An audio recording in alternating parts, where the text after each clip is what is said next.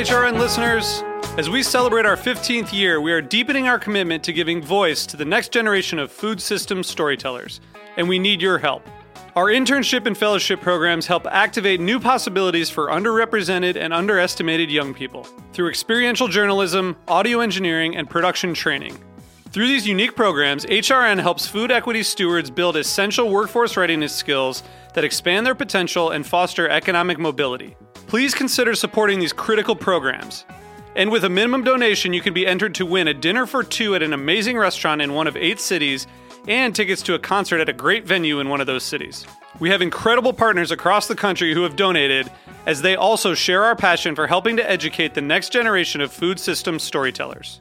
Check out heritageradionetwork.org slash 15 to donate and enter to win today. That's heritageradionetwork.org slash 15 to donate and enter to win today. And make sure you donate before March 31st. Thank you. Today's program is brought to you by 100 Bogart Street, a co working and event space in Bushwick, Brooklyn.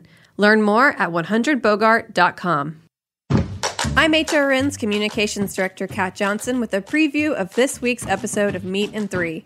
I, I, think we should realize that we more or less have a broken food system. When 800 million of us go to bed hungry, uh, 600 million are obese, uh, we waste 30% of our food, then something is fundamentally wrong. We'll introduce you to one food waste solution happening in Asia. They introduced this system where residents were issued an electronic ID card that would open an automated bin and enable them to weigh the food waste being dropped off, and then they would be charged, you know, in a certain amount of money yep. for the weight of that food. And we'll take a look at some of the real struggles happening closer to home. How is it possible that a meal that was perfectly fine to consume at 10:59 p.m. then becomes waste at 11 p.m. So tune in to this week's Meat and 3 on Heritage Radio Network, available wherever you listen to podcasts.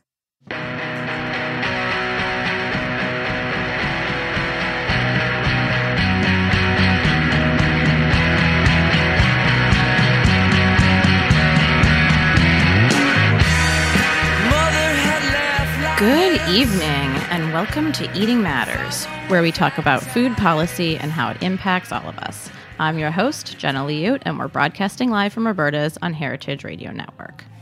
The Farm Bill is, of course, the primary legislation passed by Congress that sets national nutrition, agriculture, and conservation policy.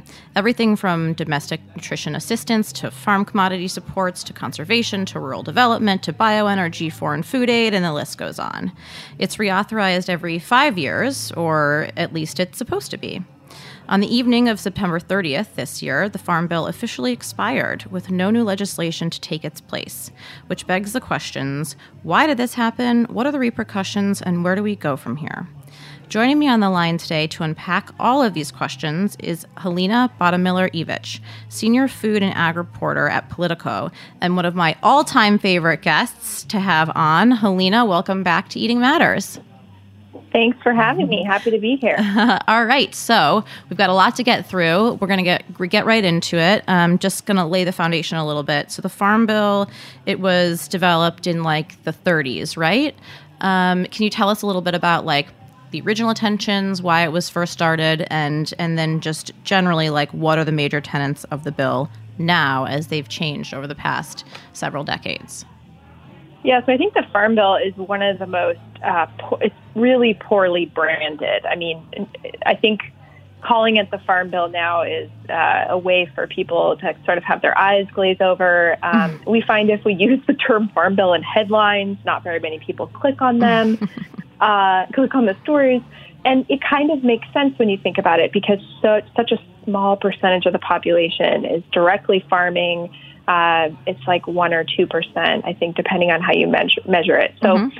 Uh, the term farm bill doesn't feel relevant to a lot of people, but um, about 80% of the farm bill spending is actually uh, supplemental nutrition assistance program spending, uh, which is, of course, still known to most people as food stamps. Mm-hmm. Uh, so it's really a nutrition uh, and food and farm and rural development bill and I think uh, one of the challenges for the Farm Bill going forward will be figuring out how to make it relevant to people. But with all of that said, I mean, the, the major parts of the Farm Bill are, you know, commodity support programs. So uh, basically, you know, figuring out how to support uh, farmers that are doing, you know, the traditional, like the big crops, you know, corn, uh, soy, cotton, wheat, those types of programs. Mm-hmm. Um, then we have conservation. There is a huge, uh, there's huge parts of the Farm Bill that focus on, you know, maybe uh, paying farmers to either take some land out of production and uh, make some more habitat for wildlife or improve the practices that they're using. Uh, so it might pay, help them cover the costs of cover crops or different rotations. So promoting, you know, it's a really big land use bill. Mm-hmm. Um, there's also rural development. There's rural broadband. There's uh, bioenergy. I mean, there's just so much in this bill. And then there's a ton focused on. I think in recent years we've really seen more focus on uh, promoting local and regional food systems, um, things like grants that promote farmers markets. I mean, the list of programs large and small, in this bill. I mean, it touches every community and every state. Every eater mm-hmm. uh, could find something interesting in this bill. It's just massive. So it's really a difficult um, bill to even begin to cover, you know, in this environment where people are tweeting and yeah. um, reading these short sound bites. I mean, it's just, it's a huge bill. And uh, I heard someone recently compare the Farm Bill uh, to the Bible. It's like you could you you you, you spend your whole life uh, learning about it, studying it, reading it, and you still don't fully understand, understand it. So yeah. I feel that way. I feel that way about um, the federal, uh, like the school meals program. You know, like school oh, lunch. Yes, That's yes, one topic yes. where the more I learn, the more like I realize how much I don't know, and um, you know, so so I yeah. that I to- that totally resonates with me. And it is funny because I have broken up pieces of the Farm Bill in kind of previous episodes um, over the past you know nine months or so. But I decided to have you on to do a, a kind of like a recap like where are we right now? And I was like, no, we're going to talk about it, all of it. okay, we're going to yeah. do it all. I mean, it's, oh, it's. I'm telling you, the bill has to be renamed. Like I, yeah.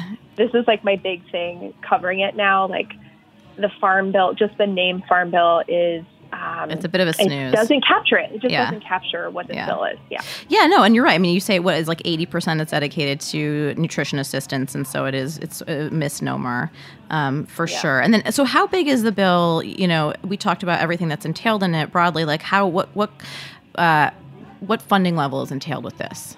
So the bill that we're talking about, the the bill that uh, we're looking at for the next five years is uh, about $850 billion. So this is a lot of money. Billion. Um, yeah. So and that's over a five year period?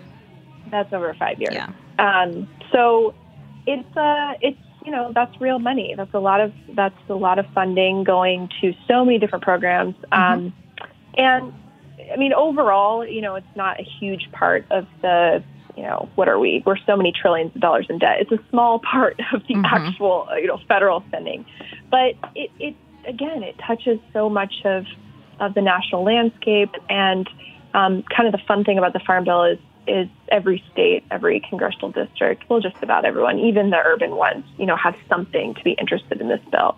Certainly. So, um, but that said, we, you know, it has expired. We are in a um, I don't know how much you want to go into like recapping the last six months, but basically the, the Farm Bill, uh, the 2014 Farm Bill expired uh, October 1st. Mm-hmm. So we are now what, three weeks?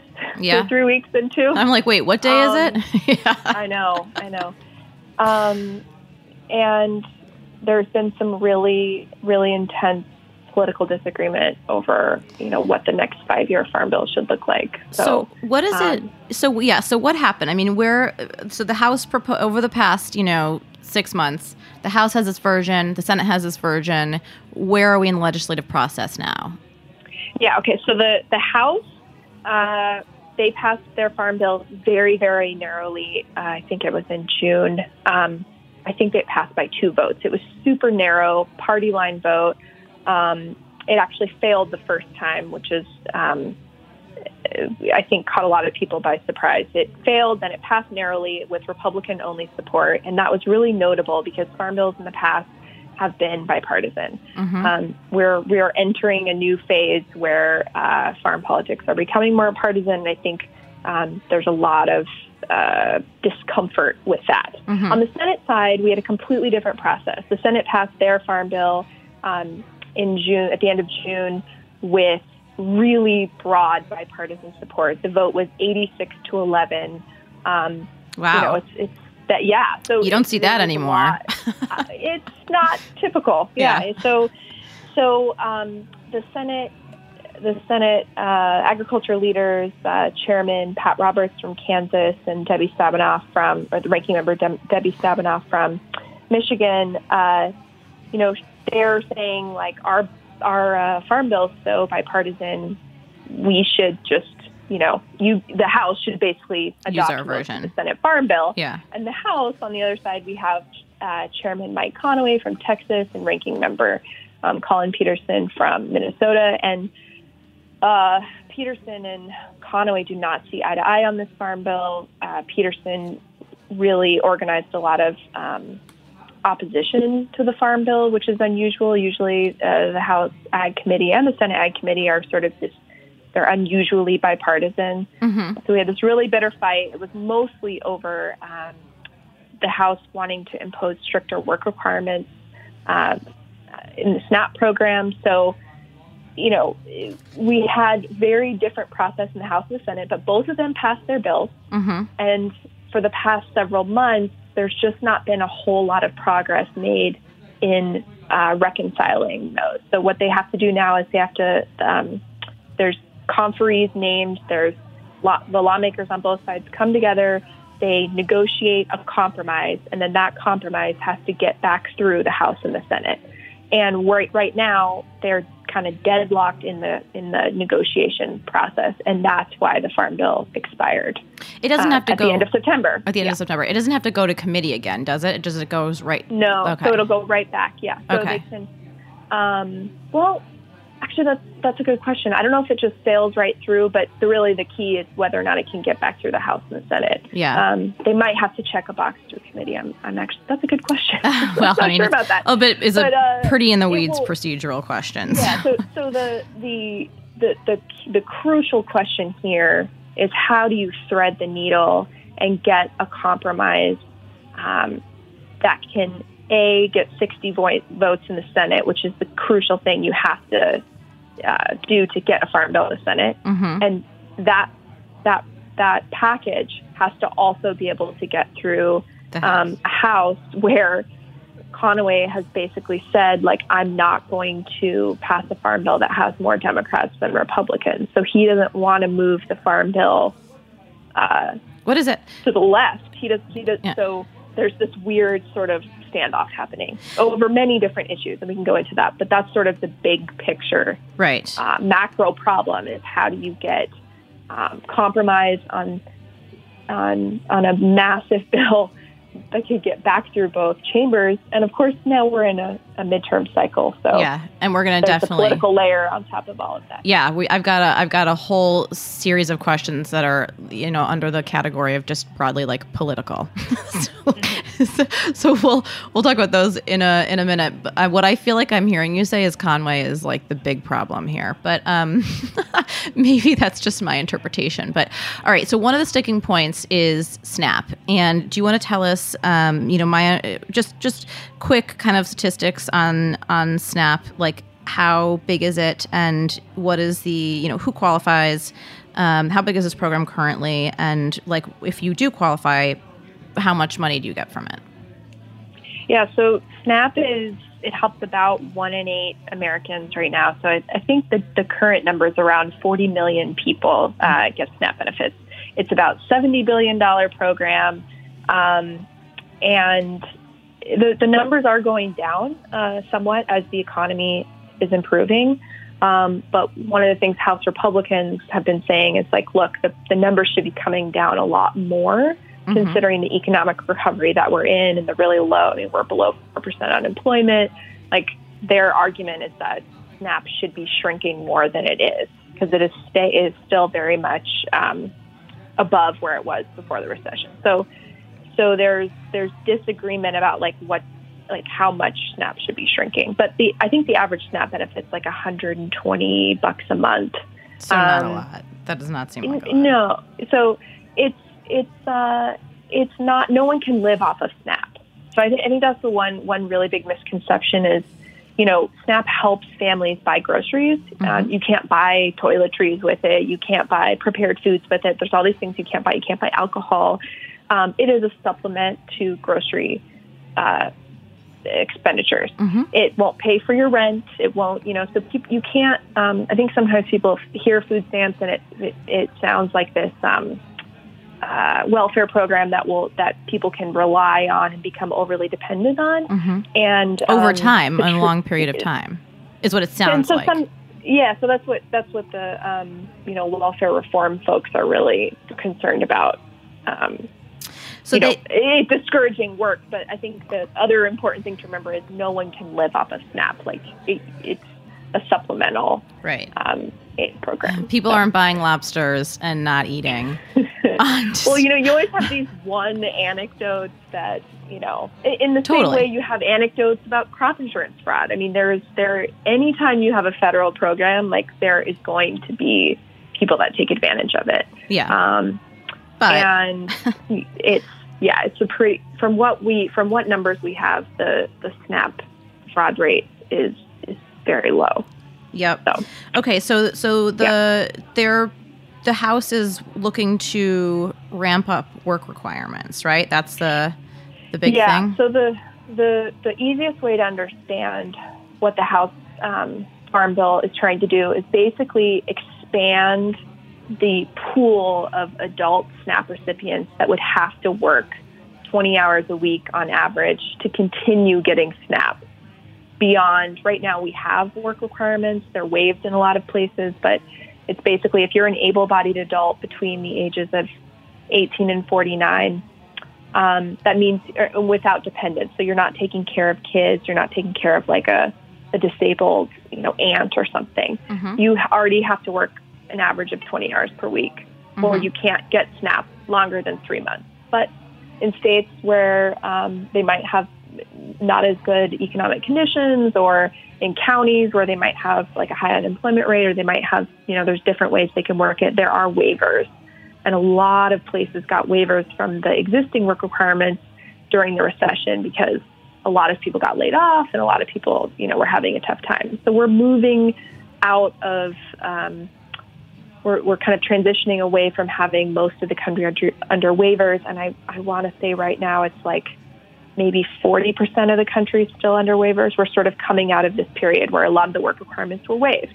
But what the House Farm Bill wants to do is expand the pool of adults that would be subject to those work requirements to begin with. So they would include um, more parents. So if you had a kid over the age of six, you might newly become um, subject to these work requirements. They also want to increase the age from 49 to 59. So Wow. um, that that that age right there where you would you wouldn't have traditionally been uh, subject to the 20 hour work requirements, uh, then you would become uh, subject to them under the House Farm Bill. But the those provisions and there's there's also some other ones around eligibility that are a little bit more weedy, but those provisions um, are are very very very unpopular with Democrats. I mean, they were unanimously opposed to them in the House. It caused like a ton of just deep deep uh, criticism and you know i mean this farm bill process was really bitter and really partisan in the house. Every single democrat voted against it. That's you had people just criticizing it left and right. Yeah. a lot of it you know was focused on the snap work requirements. And in the senate they have said over and over um, you know you can't get these work provisions through the senate with 60 votes like so d- democratic um, senators will not vote for these so Right. they're they're considered DOA dead on arrival Mm-hmm. over in the Senate, but it has still been a lot of the um, a lot of focus in covering the farm bill and and talking about the Farm Bill has been on these work requirements because it was so controversial in the House. So uh, one of the um, like this like the CBO estimated that it would bounce 1.2 million people off the program these these um, expanded work requirements and actually there have been um, reports and analyses that the number could be as high as 2 million with like a you know significant portion being households with senior citizens, children, uh, disabled people. What is the? This is going to maybe sound silly, but what is the connection between, um, you know, work requirements and losing assistance? Like, why would this cause a lot of people to oh, lose? yeah. So that's a really good question. Um, so there, there, there are some other changes that they're proposing. They're proposing um, tightening up, like how a family can become automatically um, eligible, and there's so there's some like there's some eligibility uh, changes that are kind of complicated to go into. But basically, in some states, the if you're between the 135 percent and 185 percent of the poverty line, you might have been eligible um, for SNAP in that sort of window. Like states are trying to make it easier for families that are like right above the, you know, right above poverty to get into SNAP. They would clamp that down. So there's okay. a few hundred thousand households in that number that would. So just to be clear, it's not 100% the work requirements, but right. the way a household would lose um, eligibility under work requirements is if the adult that was subject to them wasn't working 20 hours a week. Let's say they were working 15 hours a week, or if they didn't um, verify their hours, or if they somehow didn't meet the, the verification requirement.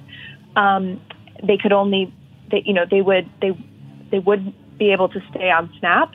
So that family um, that was getting it wouldn't be able to still get it. And there's some debate about whether or not their children would still get it. I mean, they're they're not trying to like sanction kids off of SNAP, but the overall benefit would go down because that adult would no longer get it. So yeah, okay. Um, yeah, it's it's kind of complicated, but but the one of the options under the House Farm Bill is that a family could enroll or an, an adult could enroll in um, SNAP employment and training programs. Mm-hmm. Um, those are run at the state level, um, and some states do a really really fantastic job at get at helping SNAP recipients um, find work, do training do training programs. So Washington State is considered kind of the gold standard. Mm-hmm. But the issue right now is that SNAP employment and training is voluntary. So the, the folks that are going to be seeking out those services are highly motivated. They're people who um, they might have some skills, but they don't have enough skills to get that job that they want, and so they're taking advantage of these services. Democrats really are against making uh, making the either training or work mandatory. Hmm. Um, you know, they argue some people don't have transportation, or they might not have childcare, or the the work site might be really far away. So they're worried about creating barriers um, right. to people being able to access those programs. And of course, Republicans are like, you know, we should be providing more training and we should be um, incentivizing work. Right. So there's this kind of they're kind of talking over each other on that. So on that point, when we when I think about, um, you know, I looked up SNAP utilization rates um, by Mm-hmm. Uh, state on the state level, and then this is a report from Hunger Free America. The you know here are the states that, that basically take advantage of SNAP the most: Mississippi, West Virginia, Louisiana, Tennessee, Mm-hmm. Florida, Georgia, Kentucky, North and South Carolina. Um, and, and by the way, Mississippi, uh, an estimated 21% of the population is on SNAP. What do those states have in common? in those your opinion? largely red states. Yeah. So, So there is definitely, yeah, there is definitely a gap between um, how people think about SNAP, right, and the realities of SNAP. People also think about SNAP being an urban yeah. um, program, and Absolutely. the, the rural um, rates are higher. Of course, there are more people in urban areas, so there's more urbanites receiving Right. SNAP, but the actual rates of usage are, are higher in rural areas, and um, it's it's just there's a lot of um, I think there's a lot of misconceptions about who's on SNAP. Um, I just don't and there's a understand. Yeah. Like I don't understand Oh, how these elected officials are, you know, maybe if they're, you know, and these are in red states and we have like a lot of Republicans with a, a proposal whose main goal is to like cut SNAP in some way.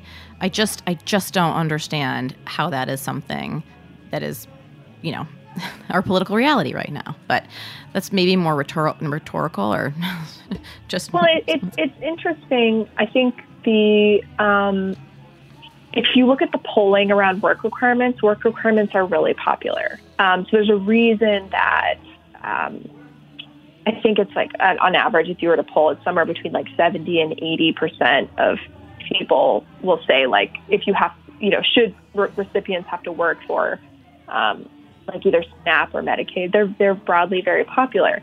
And there's probably um, a lot of reason for that. Like culturally, I think in the U.S. we have this um, really uh, strong sort of like pull yourself up by your bootstraps like mentality, and that if I'm working hard, the guy down the street should also be working hard, you know. And and I think there's there's like some cultural element to that, and and SNAP recipients themselves are you know a minority of the country. It's not like um, overall, you know, yeah. every single person, every single voter in these polls would say, "Oh, well, I know, you know, my my neighbor's on Snap or my grandma's on Snap," or they might not like immediately make that connection. yeah. So um, I think it's easier for people to just say, "Oh, yeah, that sounds like a great idea," and like it is. If you look at the polling, um, I think across the board, it's it's pretty popular um, to impose work requirements or to, Yeah. um, you know, to just Well, to want to cut the uh, program. to promote yes yeah, yeah so i think if you phrased it saying do you think 2 million um, low income people should, should get sanctioned off of snap or what however else you'd phrase it it's all about how you phrase it that Yeah. would probably be a much less popular um, idea Yeah. i would imagine so you know some of it is how we talk about these things Yep. Okay. All right. We're going to take a really quick commercial break and hear a word from our sponsors. Um, but when we get back, we'll talk a little bit more about the sustainability and, and um, conservation uh, programs that are under threat and uh, what we, um, and we're going to get Helena your thoughts on what to look for in the coming weeks. So stay tuned.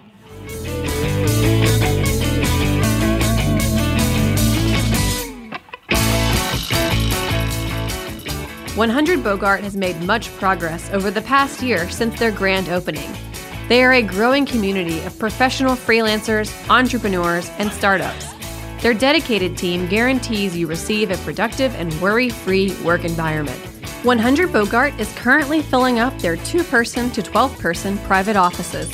The spacious pop up gallery, premier rooftop, and brand new full floor with terrace are available for your next event.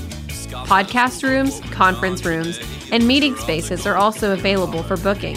100 Bogart hosts events like art exhibitions, pop up stores, product launches, and fashion shows. Heritage Radio Network is a proud member of the 100 Bogart community and often holds events in the building.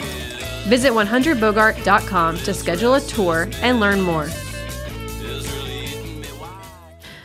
And we're back on Eating Matters, where today we are talking all about the Farm Bill with um, Politico's Food and Ag senior reporter, Helena Bottemiller Evich. Um, okay, so I want to shift. We talked a lot about SNAP. Um, I want to talk more about farmers themselves uh, and how this bill will affect them. So we know farmers are struggling more than ever. It's a slump in corn, soybean prices, milk prices are down. 40% since 2014. Um, overall farmer income is the lowest since 2006. It's a it's a mess right now. so, Helena, can you tell us about how um, you know how, if anything, some of these issues are being addressed in the current version of the bill? And if there is any, you know, I'm thinking about the possibility for a program like the like supply management mechanisms that some people have talked about. Yeah, it's a really interesting question, like how the the current like state of affairs, which is basically low commodity prices, and really, really intense trade anxiety, how all of that like interplays with the farm bill, and we're actually seeing that um, those issues aren't really interplaying with the farm bill as much as you would think, and the, one of the big reasons is that the trade or the Trump administration has set aside $12 billion in aid just for the um, tariff impact Right. from the different trade, you know, the, the different, what work, some people call it a trade war. I think Yeah. everyone has different interpretations of what, what exactly it is, the trade anxieties.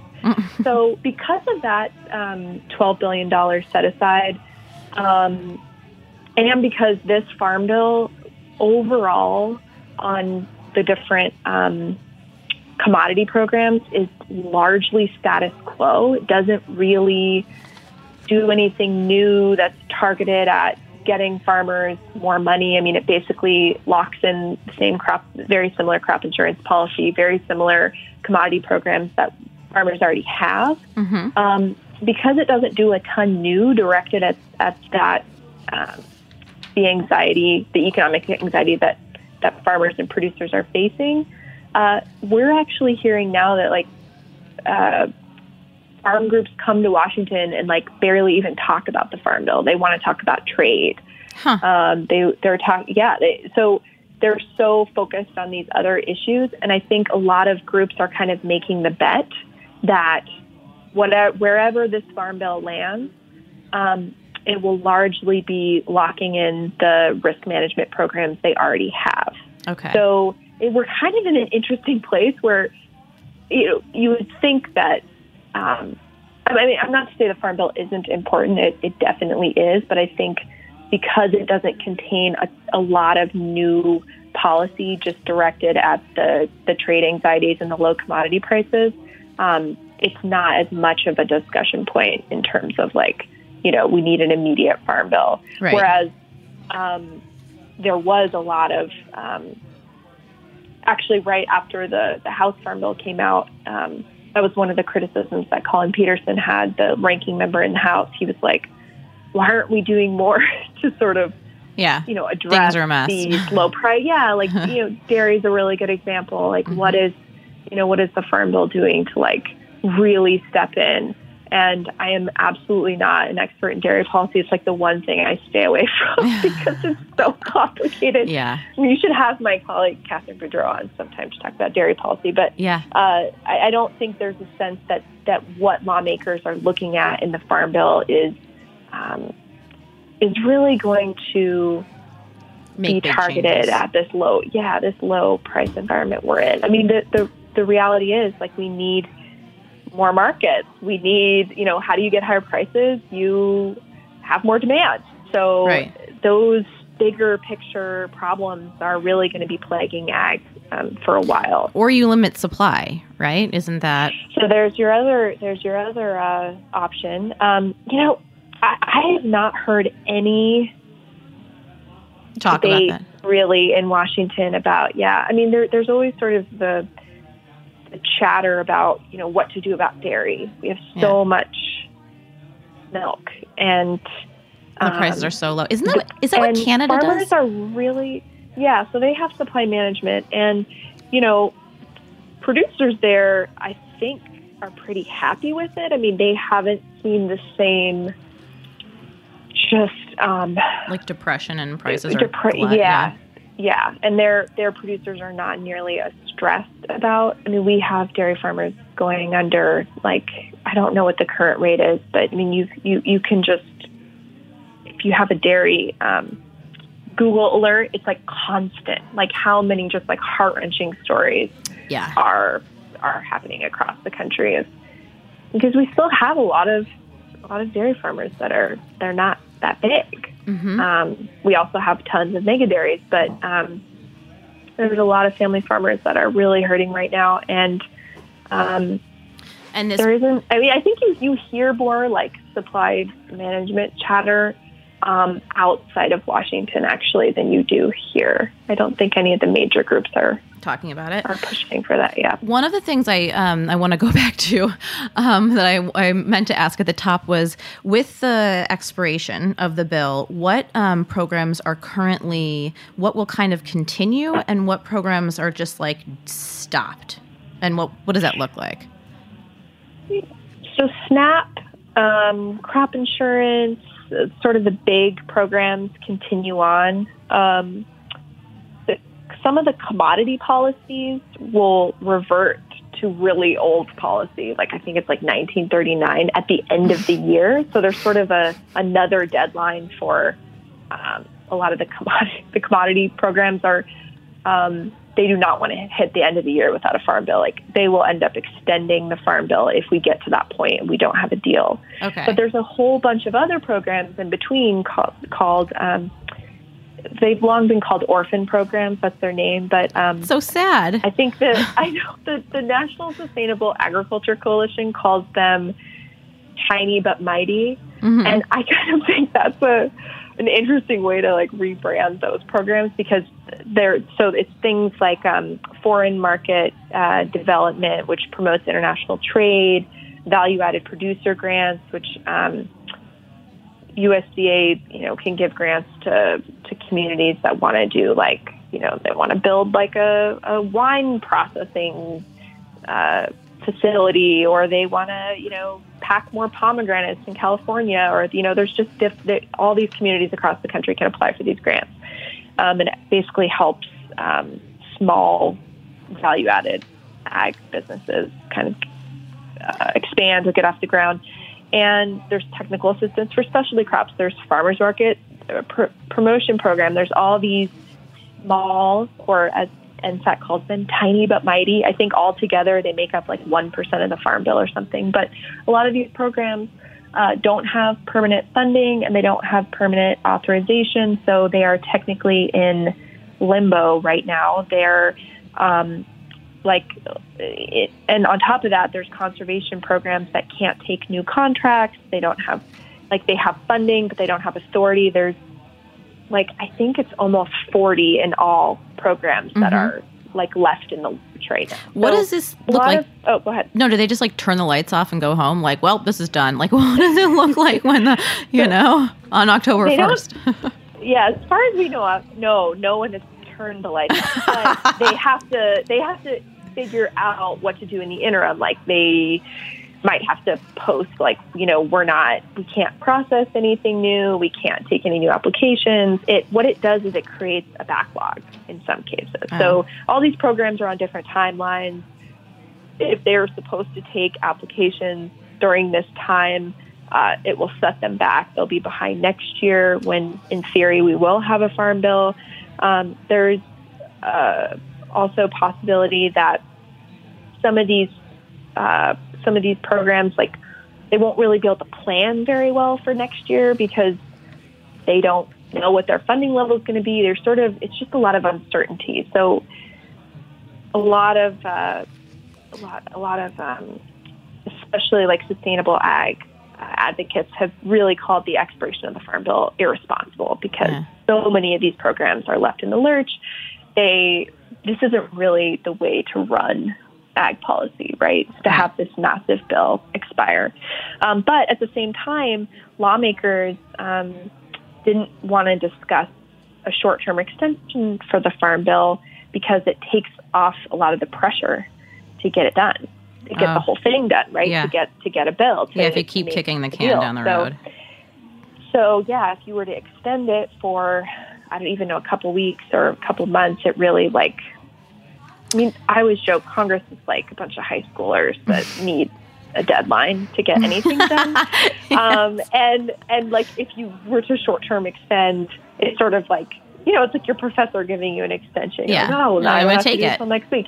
Yeah. So I think there's been this yeah, there's been this tension between like whether or not it's irresponsible to not extend. You can just- bill, and if you do what I did, which is like, you know, I'm going to be a little delayed on this assignment, but I just, I really want to make sure to get it right. yeah, there you that's what, that's what I, sometimes it worked. So, um, and you know, great, c- you know, creating a backlog in Washington. Um, that's always a good thing. So in terms Yeah. of, in terms of, backlogs. What could go wrong? What could right? go Like, wrong? What could go wrong? it's like bad if you know that it's going to happen as opposed to like it's just you know it's just happening because that's how it is so what about um you know what are ha- have there been any conservation programs that have been very um like sticking points you know controversial or have those Yeah. pretty much been like part like yes we agree that we need to do these things for the future of our health and like our food system Yeah, the the House and Senate farm bills do have different uh, visions for conservation. So um, the House would eliminate. Um, well, I guess it would phase it out the conservation stewardship program, which basically helps um, producers like cover the cost of certain practices that are considered better for the environment. So um, it would fold it into EQIP. I don't know how much you want to go into like the specific programs, but ba- basically it would change how these programs look Mm-hmm. and it would also cut about 800 i think it's 800 million over a decade i believe that's the, the cut so it would reduce funding and that's where groups uh, especially environmental groups get pretty um, upset right they don't want to see money coming out of conservation programs Yeah. conservation programs you know have create financial incentives for for producers to uh, Innovate. either improve their practices or keep doing you know some of the, some of these programs help um, make it financially feasible to keep um, up whatever conservation plan a, a, a farm might have. So um, the cut is definitely an issue, and I don't know where exactly negotiations are on the conservation um, programs, but there was some pretty significant disagreements going into the um, going into the talk. So, I, as far as I know, they haven't settled That um, what that title. Like, So- is that just about funding? Like, I don't understand why there's not a bipartisan agreement that, like, yes, the way we farm in this country really needs to be improved for, you know, future generations and to be able to, like, have viable soil. And, like, I don't, I guess I can't wrap my head around, like, why people would disagree about that. Or is it just money at the end of the day? think, I think there is broad agreement that these conservation programs are important. I think there is some disagreement about yes, funding like the eight hundred million dollars is you know that's a significant amount of money that wouldn't be going um, to producers. Um, but there is also some there is some debate about like which kinds of conservation we should be incentivizing. So should we be incentivizing taking land out of production? Should we be incentivizing more practice based? Um, there is like there is some disagreement, I think, about like what that should look like. And one of the things environmental groups have argued recently is that we should be looking much more at outcomes. So, and I think that's a much more difficult question, right? Because isn't the end goal like cleaner water? Mm-hmm. Okay, if that's your end goal, then how are you measuring the outcomes? Should you be paying um, everyone in one watershed, like based on uh, how how much cleaner the water gets? I mean, and then if you do that, like how do you figure out who's contributing what? I mean, these are really complicated issues. Yeah. So I think there is bipartisan agreement on just the general principle of conservation, but you get into the details and it becomes different. You get into the funding, it becomes a little bit more controversial. And I'm certainly not an expert on like the you know the merits of EQIP versus CSP versus CRP versus. I mean, there's all these Yeah. acronyms, but um, what I do know is that um, as far as I know, the these issues have not been settled in the Farm Bill. So we don't know exactly what it's going to look like. But of course, the Senate repeatedly says our bill is so bipartisan. Just go with what we're doing. So, I mean, they might have a point at this, you know, at this point. Um, okay, so we're going to have to un- wrap up in a little bit, uh, a couple of minutes, but I want to ask, um, you know, something that's timely, which is the midterms, and I'm wondering, like, to the extent that you think the midterms are affecting the bill's progress, and the likelihood that we're going to see it come through in the next couple of weeks. the midterms are like the the elephant in the room, I guess. Well, I mean, it's like SNAP and the midterm. So there's no agreement on SNAP, and the big question is like if the House flips, what does that mean for the Farm Bill talks, right? Because Right. they they couldn't get a deal going into um, the midterm cycle. You know, the House and Senate have left town. Everyone's campaigning. Basically, what's happening right now is staff uh, level talks are continuing um, in DC, but the members themselves aren't. You know, they're not able to meet right now. Um, and the goal They're doing important things get- like campaigning, not governing. Well, to, to be fair, the Yes. four members, none of them are in like tight races. So, you know, I think Stabenow's up by like I love shouldn't her. even say it's like she's up by quite a bit now. Good. she's in my home state, so it's you know Michigan's making me proud. Then I don't. I don't. I'm trying to think of like what the last poll was. I saw. I want to say she was up by like 18 points or something. She she is a pretty comfortable lead, I think. But um, but either way, you know, lawmakers like to be at home. They like to spend time. You know, you don't want to spend too much time in DC. But there, so so we're in this this uh, recess right now. Lawmakers are not meeting. The goal is to try to get a deal and bring the um, farm bill in during the lame duck. But the big question is, if the House flips Democrat, you know, um, Conaway will still be chair until the end of the year, but will be in this lame duck phase. So how does that change his calculation? Like, if he knows that the House is going to be Democrat next year, is he more likely to cut a deal on SNAP?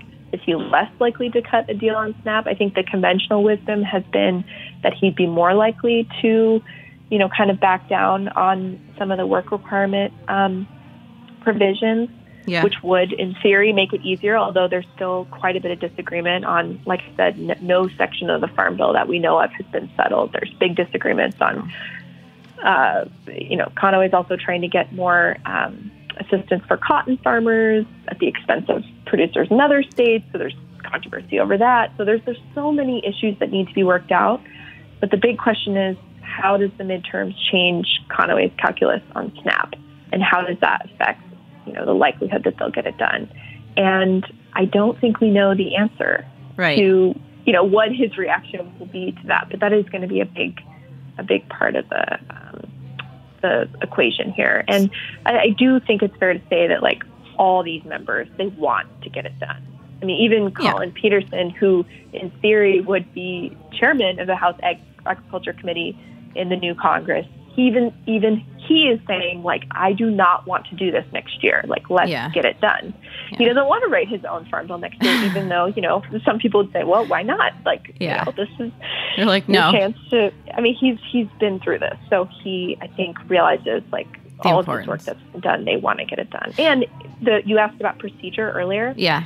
If this goes into January, and they they have to start over. They have to. I mean, they, they can reintroduce their bill, but they have to pass them again. They have to. They have to go because it's a, technically a new Congress. So Yeah. we're talking a lot of work that would have to start over. Right. Um, okay, so that so the Conaway's reaction and, and just kind of like where it all shakes out um, in terms of you know for, in the house uh, is the thing that you Yeah, think is to watch. That's the big thing to Yeah. watch for sure. Um, l- Last question: Is there anything um, you know as we wrap up that you want people to um, that you think needs more attention? Anything about the bill or the process that you want you you want to be like you know waving your arms like pay attention to this, people. Oh, that's a good question. I think the whole thing. I mean, no, All of it. So you know, it's yeah, all of it. Uh, I think. Um, look, the the farm bill. I think you know if someone's listening to this program, they probably understand on some level like the farm bill is important, right? Like Mhm. it's, it's it's important. Um, but the way we talk about these issues, I think, needs to become a little bit more nuanced. You know, we need to be able to um, uh, think think about like ag policy and food nutrition policy in a more comprehensive way. And I, I don't know what the answer is there, but I just I feel like we we're getting into a place where we're even more oversimplifying things, right? Like even in how we read about these uh, these bills. And I think part of it's probably the media environment, right? Like that so much of what we read is like short, and, Right. Um, Well, that's you know, it's, it's like bullet points and you know tweets and all that. So I think that that makes it really difficult to have these nuanced conversations about it. But um, so reading up on the details, you know, following groups that uh, agriculture groups that you think are doing important work, you know, to to follow this more, I think is it's it's important because it impacts a large part of our economy, and of course, all of us who are eating food, uh, Three we have times a day. in it. Yeah, absolutely. Um, people need to listen to um, the my show. Shameless Yes. plug for my own and also, show. and also uh, subscribe to Morning Agriculture. If you Yes. Google Morning Agriculture, you can keep tabs, and that's a pretty, I think, approachable way to follow things. We Absolutely. try to keep things really, really accessible. Mhm. Um, you do not want to be using.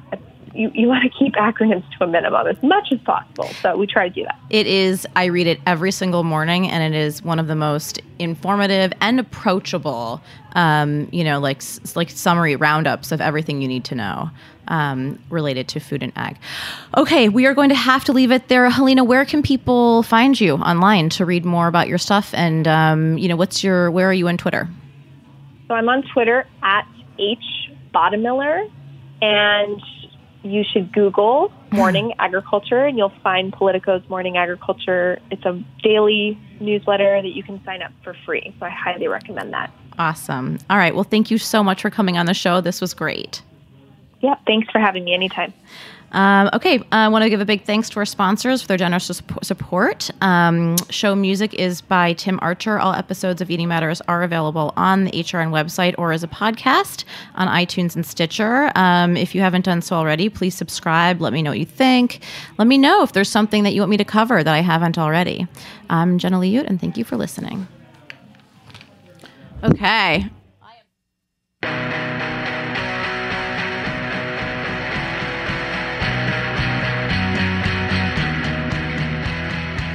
Thanks for listening to Heritage Radio Network, food radio supported by you.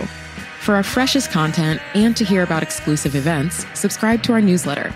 Enter your email at the bottom of our website, heritageradionetwork.org. Connect with us on Facebook, Instagram, and Twitter at heritage underscore radio. Heritage Radio Network is a nonprofit organization driving conversations to make the world a better, fairer, more delicious place. And we couldn't do it without support from listeners like you. Want to be a part of the food world's most innovative community?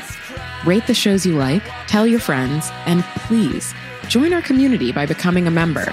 Just click on the beating heart at the top right of our homepage. Thanks for listening.